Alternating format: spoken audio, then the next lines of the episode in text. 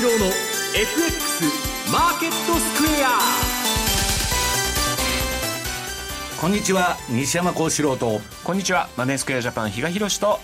皆さんこんにちはアシスタントの大里清です。ここからの時間はザ・マネー西山幸四郎の FX マーケットスクエアをお送りしていきます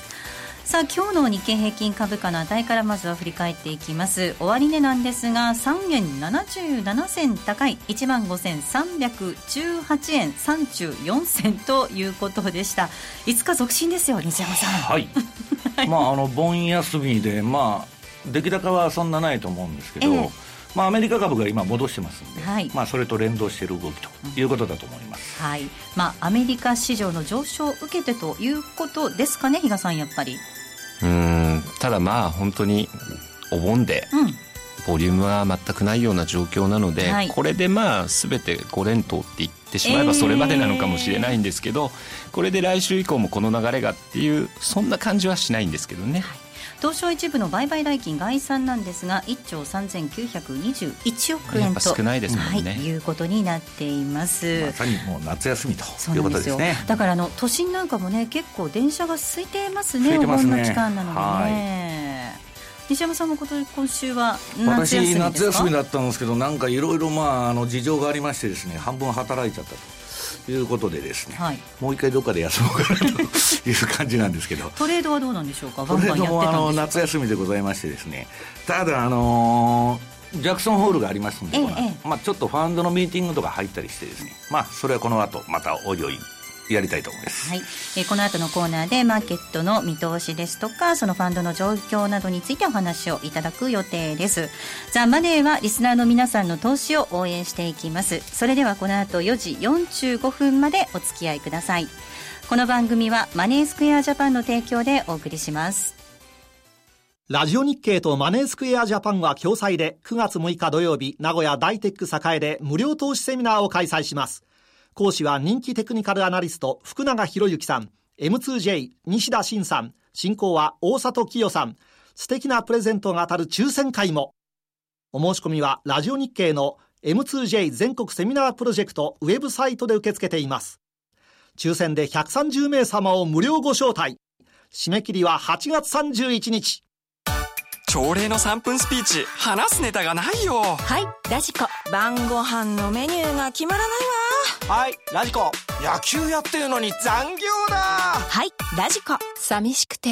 眠れないの。はいラジコ。あなたのそばにいつだってスマホで聞けるパソコンで聞けるラジコ。ラ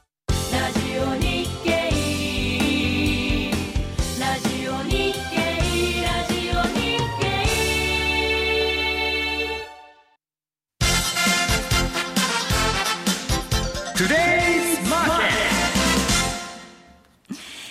えそれではここからはトゥデイズマーケット足元の相場について解説をしていただきます。えまずは主な通貨のレートをご紹介していきます。えこの時間ドル円ですが102円53銭から56銭、そしてユーロ円ですが137円の、え03銭から11銭です。そしてユーロドルですが1.3366から70での推移となっています。それではマネースクエアジャパンチーフアナリスト西田明宏さんにお話を伺っていきます。西田さん、はい、よろしくお願いいたします。はい、ます。さあ、ドル円の動き、まずは見ていきたいんですが、はい、ドル円102円のミドルといったところです。まあ、あまり大きな動きではないんですが、うすね、どうご覧になりますか、はい、まあ、あの、お盆でもあり、まあ、海外でも夏休みシーズンということで、まあ、動きは乏しいようには思いますけどね、ただ、今週に限って言うと、まあ、小幅ずつなんですけれども、少しずつ、まあ、ドルが買われてる、ドル円が上がってるっていうような状況ではありますね、うん、その背景なんですが、どういったこときっかけになったんでしょうか？そうですね、まあ、一つには、やはりその地政学リスクっていうところがすごく意識されていたのが、はい、まあ、少しそれが落ち着いてきたっていうことがあると思いますし、うん、えー、もう一つはやはりあの日本の4、6月期の GDP が、ね、まあ、弱かったっていうことですかね、はい、まあ、あの事前にもかなり大幅なマイナスということで予想されていましたし、実際に出てきたその前期比年率換算でマイナス6.8%っていうのは、それよりも少しは良かったんですけれども、えー、ただ、中身を見るとですね、やっぱりそのの家計消費が、えー、これも年率換算で20%以上落ち込んでですね、これは、はい、あの97年前回の、まあ、消費税の引き上げの時よりもやはり幅が大きいんですよね。はい、で、えー、94年にあの現行の統計が始まって以来、まあ、最大の落ち込みということだったので、えー、そのあたりっていうのはやっぱり気になるところですよね。はい、で、えー、まあおそらくその7、9月期について言うと、まあ主力が大きく落ち込んだ分、まあ反発するのは、まあほぼ間違いないとは思いますけれども、それがその7、9月期以降もですね、要は回復が続いていくのかと、そういった確信が持てるのかというと、まあ、ちょっと怪しくなってきたかなというところだと思いますね。そうなってくると、どうでしょう、はい、政策期待っていうのは高まってきますね。そうですね、まあ、あの発表直後には、ですね甘利経済再生大臣が、まあ、今すぐに景気の抵抗入れが必要と思わないとかですね、はい、あるいはその前の週ではありますけれども、日銀の黒田総裁は、えーまあ、予想外のことが起こっているわけではないと、はい、ごめんなさい、想定外のですね、うん、想定してないことが起こっているわけではないということで、まあ、とりあえずは静観の構えですぐに対策ということではないんでしょうけれども、まあ、区の反発が弱かったり、えー、9月以降に向けて、えー、少しこう景気が下振れするような、そういう材料が出てくるとすると、やはり、えー、景気対策、追加緩和っていう期待は出てくると思いますね。うんで今あの、日銀がですねその10月に、まあ、経済物価の展望レポートっていうのを出すわけなんですけれども、はい、えー、まあ、この予測のですね見直しといいますか、下方修正に入ったんじゃないかっていうような話も出ているので、えーはい、まあ、そこに向けて、えー、その対策への期待っていうのは出てくる可能性があると思いますね。はい、さあそして今週は、中でもポンドの動きがちょっと気になるところだったんですが、こちらについてはどうでしょうか？うね、はい。えーまあ、イギリスの中央銀行の、まあ、カーニー総裁が、まあ、発言されて、その中で、えーまあ、利上げを急ぐつもりはないと。特にあの賃金があまり伸びてないので、その動向をまあ重視するっていうことをおっしゃったんですよね。で、まあ、カーニー総裁は、その、えー、6月だったと思いますけれども、まあ、市場の期待よりも早く利上げする可能性があると言ってみたり、しばらく待てると言ってみたりですね、うん、ちょっと言動がこう、揺れてたんですけれども、はい、まあ、今回割とはっきりと、その利上げは急がないっていうようなことをおっしゃったので、まあ、年内の利上げ開始っていう観測がですね、やっぱかなり後退したんだと思いますね。ですからそれで、えー、まあ、ポンドが売られていると。まあ、こういう状況だと思いますね、うん、あの一方で、ユーロ圏なんですけれども、はい、えー、昨日ですか、えーと、GDP 発表になりました、はい、ちょっとこの辺も心配ですが、どうでしょうか、まあ、いずれもあれですね、あのユーロ圏の、これ、4、6月の実質 GDP ですけれども、まあ、前期比横ばい、要はゼロ成長ということでしたし、はい、まあ、ドイツはマイナスだったわけですよね。えー、でまあ、ドイツはあの1、3月がちょっと強めだったので、まあ、その反動もあって、あると思いますから、まあ、このままそのユーロ圏がずっとこうマイナスに沈んでいくような景気後退に入っていくかというと、まあ、必ずしもそうではないと思いますけれども、まあ、イあのイタリアがすでにこうリセッション入りしていたりとかですね、はい、やっぱり全体としてあの動き鈍いですよね。経、経済の動きが鈍いということなんで、うん、まあ、こちらの方もですね、まあ、ECB に対して、えー、何かあしてもらいたいというような圧力が強まる可能性あると思いますね。はいさあ、そして来週の予定なんですが、どのあたり注目しておきましょうか？はい、そうですね、まあ、来週はですね、やはり FRB 関連。ということで、はい、えー、20日に FOMC の議事録、これはあの8月の、あ、ごめんなさい、7月の29、30日に、はい、えー、開催された分ですけれども、これが出てくるのと、はい、まあ、その翌日から、えー、3日連続で、えーまあ、ジャクソンホールのカンファレンスがあると、はい。まあ、このあたりが注目だと思いますね、はい、この辺どんな今後、FRB が姿勢を取ってくるかっていうところですよね。そうですね。はい。あの FOMC ではですね、まあ、前回はそのフィラデルフィアのプロッサー総裁という方があのかなりの時間、えー、利上げせずに待てるって言った言葉に対して、はいあのその実際には目標に向かって前進していることを反映してないということで反対票を投じたんですよね。で、えー、最近明らかになったんですけれども、えー、ダラスのフィダラス連銀のフィッシャー総裁っていうのが、その内部の議論が、えー、その高派寄りに変わってきた、要は金融緩和を縮小するっていう方向に動いてきたので、私は反対しなかったっていうようなことをおっしゃってるんで、うん、まあそういったところで、まあ、あのイエレン議長を中心とした、えーまあ、首脳陣と、えー、それよりも早めに金融緩和を縮小していきたい人たちの、その、えー、差っていうのはかなり鮮明になってきてると思うんですね。えーはい、で、まあ、ジャクソンホールの会、えー、カンファレンスでは、まあ、テーマが今年たまたまその労働市場のダイナミズムの再評価っていうことでですね、えーまあ、労働市場をどういうふうに評価するか、これが一番その議論が分かれているところだと思うので、まあ、それに関するカンファレンスで、まあ、あのイエレン、えー、議長はあの基調演説をしますんで、まあ、そこではおそらくその労働の量だけではなくて質も重要なんだっていうお話をされると思いますから、はい、まあ、すぐさまその、えー、労働市場に対する判断が変わるっていうことではないと思うんですよね。だけれども、まあ、ここでその課題っていうのが、まあ、割とはっきりしてくると思い、うん、争点っていうのがね、はっきりしてくると思いますし、まあ、そうしたことを受けて、えー、今後、先行きを見ると、その、えー、まあ、9月の FOMC、10月の FOMC っていうところで、えー、例えば9月は、えー、FOMC の参加メンバーの見通しっていうのがあ公表されますし、えー、議長もそこで記者会見をして、いろいろとその考え方を述べるという機会がありますし、えー、それから10月には、このままいけば、その、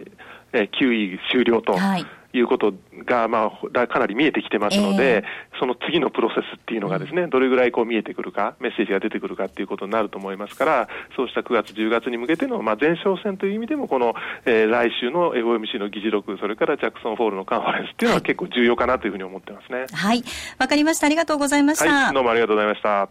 えここまでは西田さんにお話を伺いました。さあ、西山さん。はい、えー、西田さんのお話の中にもありましたが、はい、今週水曜日発表されました白1.6の日本の GDP、はい、悪かったで、消費大きく落ち込んでいる、はい、私もあの、ね、今西田さんから解説があったんで、まあ細かい数字は細かあのくどくど言わないんですけど、まあはっきり言ってですね結論を言うと、はい、前回の97年の時よりひどいと。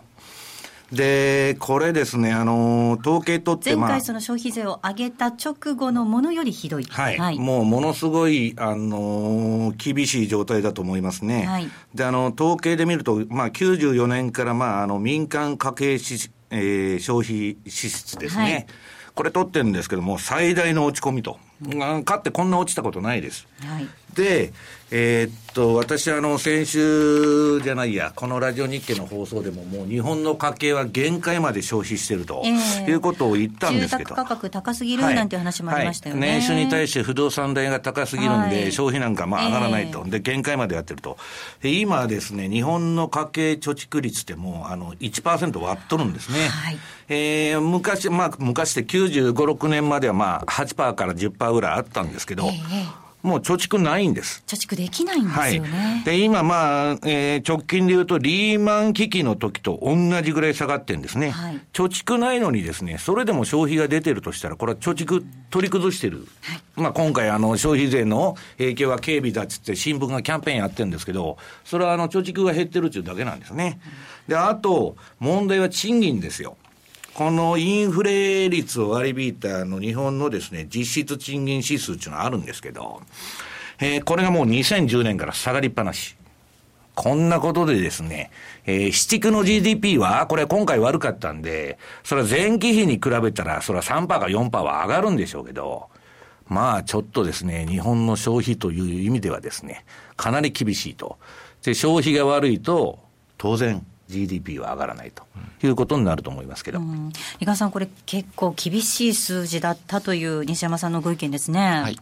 まあ、あのちょうど今週、だから火曜日、水曜日ぐらいですかね、西山さんともちょっと、あ火曜日かな、話をしててですね、はい、その時に私が言ったのが、やはり先ほど西田の方も言ってましたけど、10月末のあの日銀の、えー金融政策決定会合でですね、はい、場合によっては追加緩和っていう目が出てきたんじゃないかっていう話をしてて、というのも、まあ多分これからまたいろいろ経済指標出てくるでしょうけども、はい、ここら辺を検証してて、えー、っと、今のペースでいくとですね、残りの3四半期、4.4%成長ずつぐらい平均でやらないと、日銀が言ってる目標値には到底達しないような計算になりますので、そうするとやはりきついなというのがあって、私、意外と、だからその辺、ちょうど10月31日なんですね、はい、その10月末のあの日銀の展望レポートが出る政策決定会合。ええ、で、私たちも去年、一昨年も言ってるんですけど、はい、ちょうどそこからまた10月末買い、4月末売りっていう、そういう話ともですね、うまくなんかマッチしてくるのかなっっていうのをですね今週西山さんともちょっと話をしてたんですけどね、まあ、そうした中なんですけれども今日も日経平均株価小幅ですが、まあ、なんとか5日続伸、ええ、その背景にはアメリカ株昨日上昇したっていうこともあるようなんですが、はい。はい、本当にこれ変えるんですか？ねいや、もう、あの、ひどいもんでですね、えー、っと、私、今週のレポートに書いたんですけど、今年はまあ、あの、ニーサだなんだかんだっつってですね、まあ、いろいろ言ってんですけど、はい、えー、日本の、これも、あの、えー、投資主体別の動向、はい、この1月から7月までの累計を見るとですね、えー、個人投資家はですね、8700億の売り越しと、うん、個人株買ってないんです。はい、売ってるんです。はい、で、投信もですね、この NISA、NISA って言っててですね、えー、投資信託は、えー、売り越し、売り越し額がですね、あれ、えっ、とね、1170億円の売り越しでございます。はい。1, 月1月から7月ですね、はい、で。海外勢は4300億円の売り越しと。うんで、もう買ってるのはですね、信託銀行ですね。これはまあ、あの、公的年金。はい、年金 PKO の9200億円と、あと、えー、事業法人、これはまあ自社株買いと。うんだから、一体何なんだろうと、この市場は。PKO を取ったらですね、あと事業法人の自社株買い取ったら何もないと。いうですね、非常にお寒い状況なんですね。はい、じゃあ日本の個人投資家一体何やってんだろうと。いうことで見た場合ですね、えー、これ昨日の日経新聞の一面に、えー、株式投資が7月末に最高の70兆円という記事が踊ってましてですね、で、まあ、あのー、今日本の投資家というのはですね、この株式投信と、あとあの、ハイイールド投信ですね。これ全部でも両方とも外物ってことですよね。リートだとかですね、えー、そちらの方に行ってると。いうことですね、はい、海外株型の投資信託とか、債券型の投資信託に資金が入っていると。はい、はいで、まあ、それはまあ、わかるんですけど、要するにですね、利回りが高いということです。ただ、少し、まあ、注意が必要なのは、えー、私、この放送で何回も言ってますように、今、まあ、アメリカでジャンク債バブルが起きてると。はい、ええ、で、これ、日本の投信が買ってるのっていうのは、その全部ジャンク債なんですね。ええ。これまあ利回りが高い、ハイイールドという名前になってますけど、はい、まあ実際はジャンク債ですから、えー、えー、このジャンク債バブルをですね、この日本の投信が支える形になってると、まあ投信の運用者がそういう商品買ってるわけですから、はい、まあそこはちょっと気をつけた方がいいかなと。で、なんで気をつけた方がいいかというとですね、今回のこのバブルの規模というのは、もうすでにですね、リーマン危機前のバブルの規模を超えてるんですね。はい、えー、こういう類のサブプライム的なものとか、ジャンク債のバブルですね。だからこれはもしニューヨークの市場が崩れたりなんかあったりした場合はですね、えー、かなり、えー、売られる可能性があるということです。はい。あの、まあ、投資信託にね、その海外株型とか、海外債券型の投資信託に個人の方のお金が入ってるっていうお話だったんですけれども、はい、それがジャンク債を買っているっていうのは、本当に買ってる本人は分かってるんですかね？分かってないと思いますね。えー、ほとんどのお客さんはですね、あこれ利回り高いから買ってみようと。まあ、不動産投資なら安心かとかですね、そういう感覚だと思うんですけど、実際はですね、信用力の低い、要するに利回りが高いっていうのは皆さんですね、危ないもの買ってるから高いんですよね。うん、安全なもの買って利回りが、信用の低いものを買ってるから高いと。はい。で、それが今、リーマン危機前よりバブルしてるわけですから、うん、えー、うまいとこで逃げないとですね、えー、ちょっと引っかかっちゃったらまずいかなという感じが私個人はしてます。はい。はい、あの、自分が何を買っているのか知るっていうのは、これ投資の第一歩ですよね。で今ですね、ファンドでここ2週間で一番話題になったのが、ウォーレン・バフェットの、うん、ことなんですけど、はい、まあ、バークシャ・ハザウェイと、まあ、彼がまあやってる会社の、えー、運用のですね、現金ポジションが過去最多になってるんですね。えー、554億ドルと、まあ、とんでもない資金量ですけど。兆円以上ですね。えー、まあ、すごいですね。要するにですね、今、あの、まあ、あの、言うんですけど、FRB も今 QE やめちゃってですね、えー、このままいったらアメリカ経済まずいと、代わりのですね、大体のですね、えー、景気を、えー、落ち込ませない、えー、PKO としてバブルを放置するという、あの、方針を出してるんですけど、要するにですね、アメリカ株上がってるとかですね、言ったって金余りだけで上がってるわけですから、まあ内容は良くないと。業績的には買え買えないと。だからまあ、そういう中でバフェットは株を買ってないと。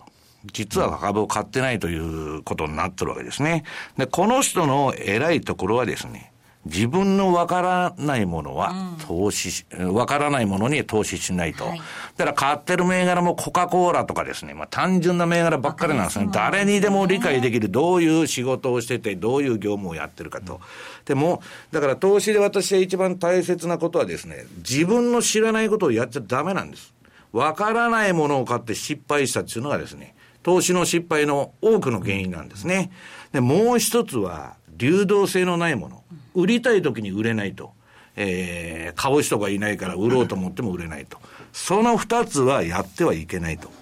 いうことがですね、まあ非常に大事だと。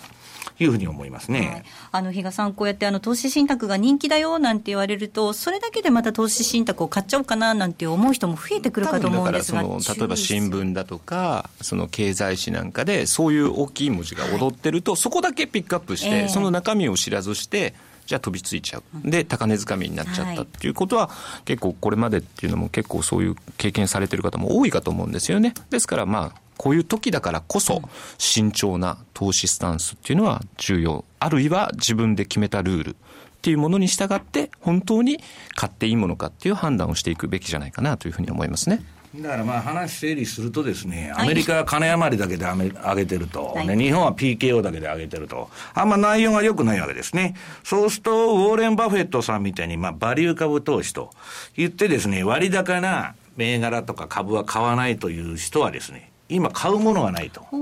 だから現金比率が上がってると。だからこの人は何を見て投資してるかというとですね、えー、株式の時価総額。はい。えー、これが GDP に対してどういう比率かっていうのを見てるんですね。はい、で、今、アメリカのですね、あのー、時価、えー、GDP に GDP に対する比率っていうのは、この6月末で、えー、148%。はい。で、148ってどういう数字かというとですね、えーえーえー、1989年のあの日本の狂乱のバブルのピーク、うんはい、この時の比率が140%です。それを上回っていると。はいで、それを考えるとちょっと危ないと。で、バフェットっていうのは、まあ相場うまいんですけど、まあ徹底的な、まあ逆張りなんですけどね。まあ前回のそのバークシャーハザウェイ、まあバフェットの会社のポジションの現金のピークって、2007年末の433億ドルなんです。これってまさに金融危機が起きる直前なんですね。その時現金持ってたと。で、ドーンと落ちた時にですね、リーマン危機が起き起きた時に、彼はゴールドマン・サックスの株とかオプションとかもう超、ただ同然で手に入れてですね、大儲けしたと。で、そのリーマン危機の時は現金減っててですね、255億ドルに2008年末では縮小してたと。だからバフェットがこんだけ現金持ってるということは、えー、見かけアメリカの株はまあ上がって堅調そうに見えるんですけど、内容は上げ底ですから、まあちょっと気をつけた方がいいのかなというふうに、まあファンドの連中もみんな言ってるということでございます。はい。えここまではトゥデイズマーケットをお送りしました。あのロングセラーラジオソニー EX5 M2 好評発売中。高級感あふれる大型ボディに大口径スピーカーを搭載。短波放送のほか AM、FM も受信可能です。卓上型ラジオ EX5M2 乾電池 AC アダプター付きで税込1万8360円。送料500円。お申し込みお問い合わせは0335954730ラジオ日経通販ショップサウンロードまで。ラジオ日経ポッドキャスト。過去に放送した番組の一部やポッドキャスト限定の番組を iPod などの MP3 プレイヤーでいつでもどこでもお聞きいただけます。詳しくはラジオ日経ホームページの右上にあるポッドキャストのアイコンからアクセス。ラジオ日経ラジオ日経。ラジオ日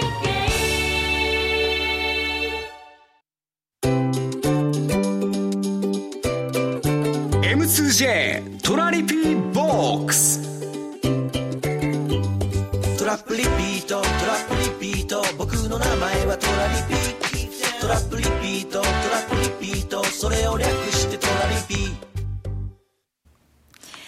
さあ、このコーナーでは FX 取引の考え方について比嘉さんに教えていただくコーナーです。えー、引き続き私がバーチャルトレードやっておりますので、今週もそのまずはご報告から少しさせていただきたいと思います。はいはい、えー、今週なんですけれども、ちょっと新たなポジションというのは、あえて取りませんでした。先週なんか取ってましたよね。はい。はい、えー、先週ですね、ニュージーランド、えっと、ユーロ円がストップ決済されてしまって、30万円ぐらいの損を出してしまったんですけれども、うん、それで思わず取り返そうと思って、新たにニュージーランドドル円で、えー、トラップトレードを仕掛けて、はい、えー、トラップトレードで、なんで西山さん笑うんですか？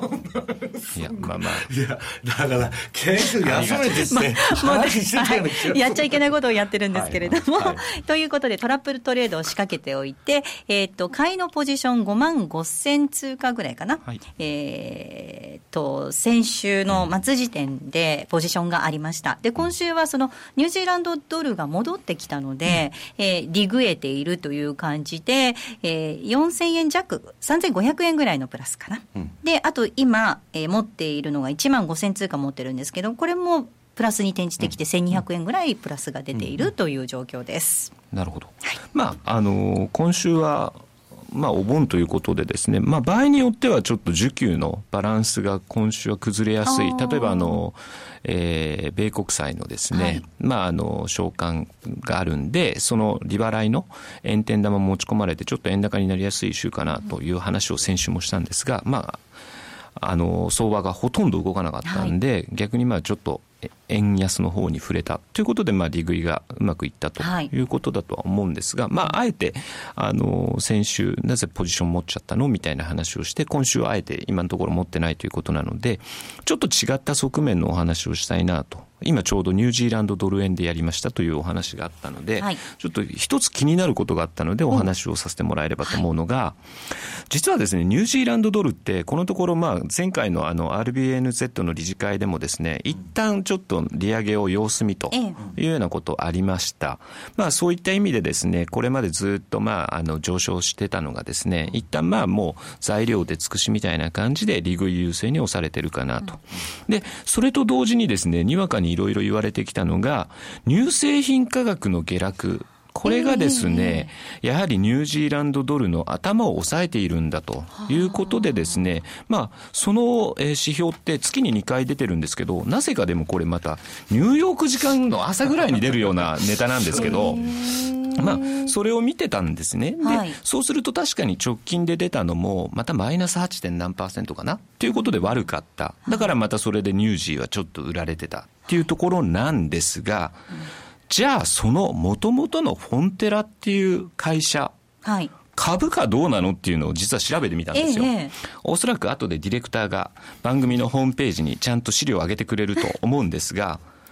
今ですね、実はじりじりじりじり上がってるんですよ。そこの株。えはい。本来だったら、そこのえ業績にも乳製品価格の下落って、そうですね。大きく影響しそうなものなのに、はい、去年の末ぐらい、去年の11月とかに、実は安値をつけた後って、じりじりじりじり上がってきてる。っていうことは、それほどこれ影響ないんじゃないのって。うんっていうことを考えれば、なんかこのところ、いいようにそれをネタに使われてたのかなと。で、やっぱり根本に帰ると、為替っていうのは、金利差っていうのがやはりものを言う。そういう、あの、投資商品だと思ってますんで、そういう中にあってやっぱりニュージーランドの今の金利、一旦打ち止めとはいえですね、やっぱりこれは魅力的だろうなと。で、西山さんとも話してたら、なんか、売りで仕掛けた人たちもいるんですって、ニュージーランドそうですね、だから私は今の相場、まあ、すべてのまあクロス円の通貨に言えると思うんですが、まあ、ユーロとかもそうなんですけど、もう投げと踏みの応酬と。うんで、それの、えー、動きが説明できないんでですね、いろんなことをいろんな人が持ってくるんですけど、ニュージーランドは買われすぎてですね、えー、それのポジション整理が出たと。で、今度それに乗じて売った人がですね、買い戻して今の87円になってると。それだけだと思います。うん、ですんで、あとはですね、まあ、あの、津田なんかもいろいろ調べてると、えー、8月のニュージーランドドルっていうのは割と底値をつけやすいという月で、これからちょっと先々を考えた時には、今はそういう意味ではやはり金利がものを言うということも考えると、ニュージーランドドル円というのは仕込み押したら仕込める、そういうふうなですね、スタンスで臨むのがいいのかなというお話をちょっとあえてこういうとこ時だったのでお話しさせていただきました。そうするとまたなんかトラップトレードを仕掛けたくなりますね。そうですね。押したところは買っちゃおうかなと。だから2つの 捉え方だと思うんですね。ちょっとパタパタパタパタやる分の、はい、えー、トラリピの部分と、あとはどんちょっと下がってきた時にすぐにやっぱりそこで拾っておける中長期的なポジションとしての、はい、あの二段構えにしておくっていうことで、望まれていいんじゃないかな、そんな気がしますね。はい。えここまでは M2J トラリピボックスをお送りしました。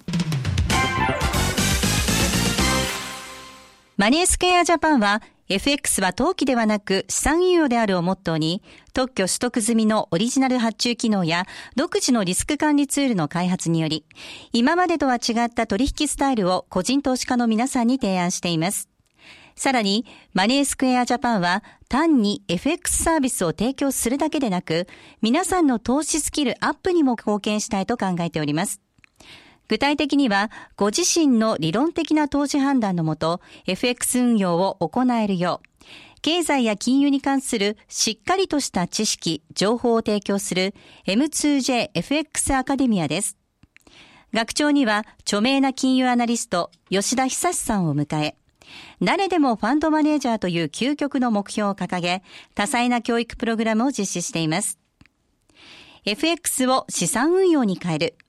マネースクスクマネースクエアジャパン M2JFX アカデミアで一歩進んだ FX 投資を身につけてみませんか？M2JFX アカデミアの詳細はマネースクエアジャパンのホームページをご覧ください。マネースクエアジャパンが提供する外国為替証拠金取引は外国為替相場の変動や各国市場金利の変動により損失を被ることがあるほか、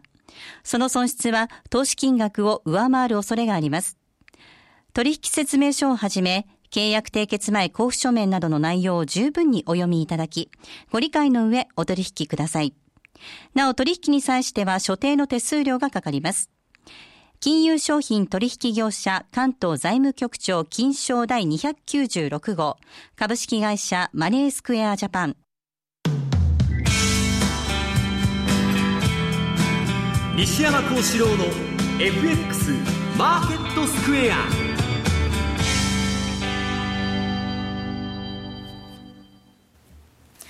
さあ、このコーナーではマーケットの見方について西山さんにいろいろな角度で教えていただくコーナーです。今日のテーマですが、フィッシャー発言で見える FRB の金融政策ということです。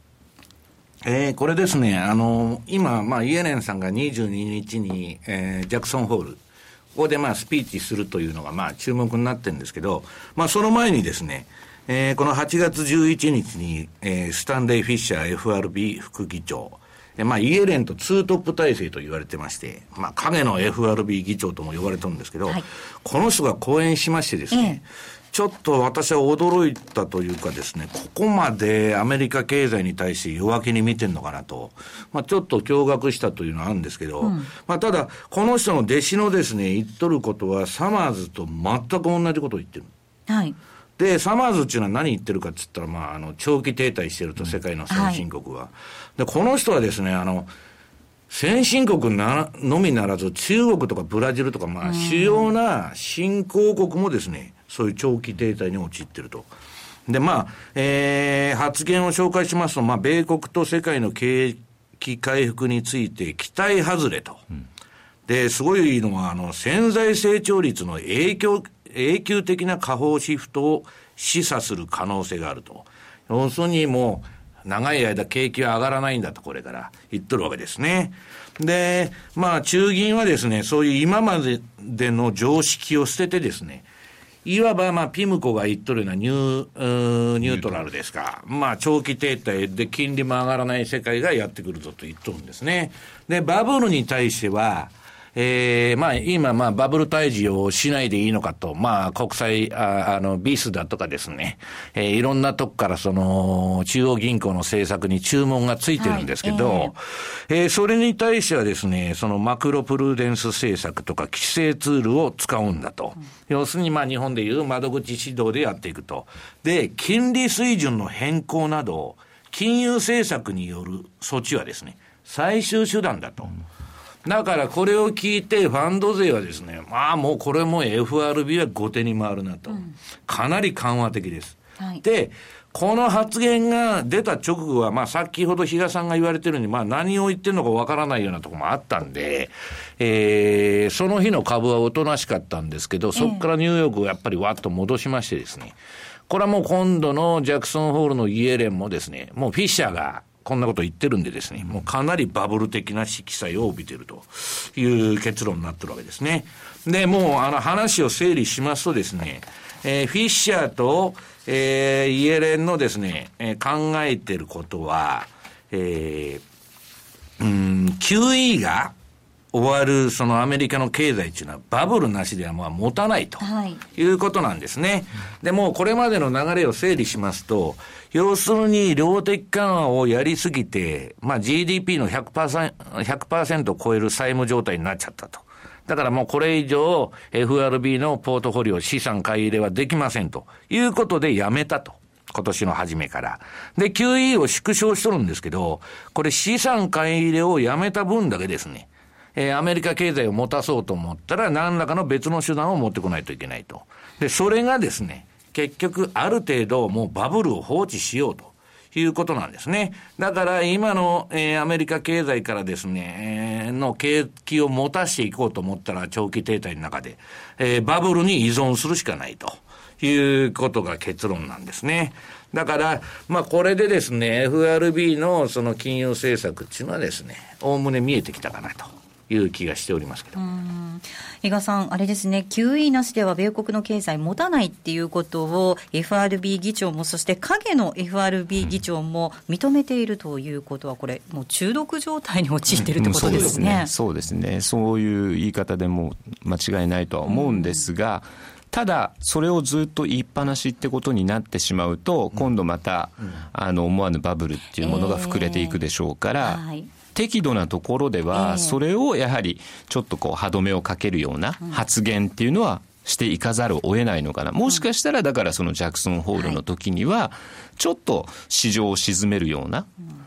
逆、逆の発想がこう生まれるようなですね、もしかしたらそういうまた発言も出てこないとも限らないですよね。うん、それを出て、また表面的に市場はっとそれに飛びついて株が下がるとか、そういうことにもなりかねないと。だからまあ、もともと大きすぎて潰せないっつってやっちゃったんで、全部救済しちゃったんでですね、えー、もうリーマン前より今バブルが大きくなっちゃったと。で、すでにですね、もうバブルがその大きくなってるわけですから、これを崩壊させたらですね、えらい目になことになると、えらいことになるというのが今のアメリカの状況だと思います。うん、あのリーマン危機の前よりもそのバブルの規模っていうのが大きくなってるっていうことは、ええはい、これを解消させるというか、あのね、解決させるためには、もう残された手段って一つしかないですよね。いや、もう最終的には、だから今度はなんともなりませんので、はい、最後はもうインフレでですね、どっかで万歳なんですけど、え。そんな最初から万歳してたら話になりませんので、うん、引っ張るだけ引っ張ろうという作戦だと思うんですけど。そうなると、どんどんそのインフレになった時の影響っていうのは、逆に大きくなります。そうです。ただ、歴史を見ると、ですね、えー、こういう過剰な負債っていうのは、ですね大きすぎる負債っていうのは、もうインフレで、えー、処理するしかないんですね。はい、えー、えー、だから、あのいつでも言ってますように、そのために外貨持ちましょうとか、まあ、あの株もですね、えー、買いましょうとか、分散が大事だということですね。はいえここまでは西山幸四郎の FX マーケットスクエアでした。ラジオ日経とマネースクエアジャパンは共催で9月6日土曜日、名古屋大テック栄で無料投資セミナーを開催します。講師は人気テクニカルアナリスト福永博之さん、M2J 西田慎さん、進行は大里清さん、素敵なプレゼントが当たる抽選会も。お申し込みはラジオ日経の M2J 全国セミナープロジェクトウェブサイトで受け付けています。抽選で130名様を無料ご招待。締め切りは8月31日。ラジオ日経ポッドキャスト。過去に放送した番組の一部やポッドキャスト限定の番組を iPod などの MP3 プレイヤーでいつでもどこでもお聞きいただけます。詳しくはラジオ日経ホームページの右上にあるポッドキャストのアイコンからアクセス。ラジオ日経ラジオ日経。ラジオ日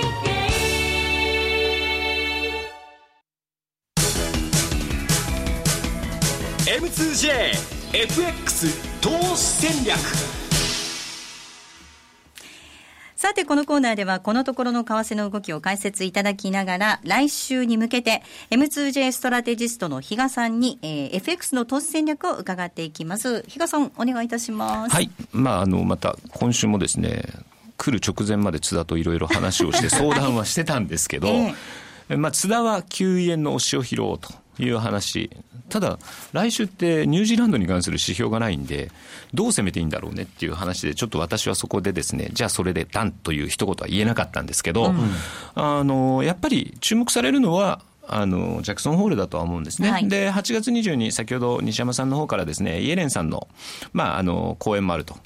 言ってました。で、ドラギさんも実は8月22日に講演することが決まってまして、うんはい、まあそういう意味ではまあ8月22日が一つポイントになるんだろう。で、あのー、先ほどのですね、イエレン・フィッシャーさんのですね、まあそのワンツートップがですね、やはりバブルはもうしょうがないんだというような、そういった発言が出てくればですね、当然のことながら、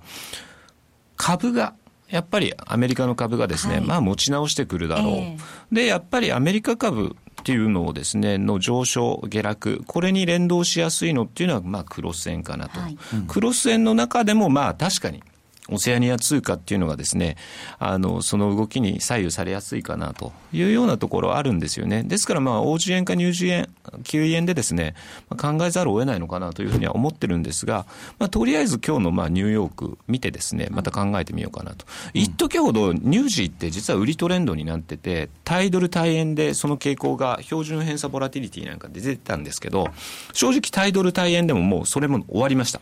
そういう意味ではですね、まあ、レンジになりやすいというような部分ではですね、トラリピには向いてる通貨ペアかなという感じにも思いますし、えー、っと、まあ、なおかつさっき、あの、トラリピコーナーでですね、まあ、じゃあ大札さんに推しがあった時には拾いましょうよっていうような、そんなスタンスでってお話ししました。そのじゃあ推しってどの辺が一つの目安って言った時には、まあさっきちょっとコマーシャルの間にも話したんですが、200日移動平均線を一つの目安にしていいんじゃないのっていう話をしました。そこがまあ86円の59銭なんですけど、ここら辺からはちょっと中長期で持つ。その下がってきたところはですね。で、その上の部分に関しては、トラリピでですね、まあ、パタパタやっていく。そういう構えでいいのかなっていう気はしてますけど、いずれにしても、まあ、あの、来週月曜日、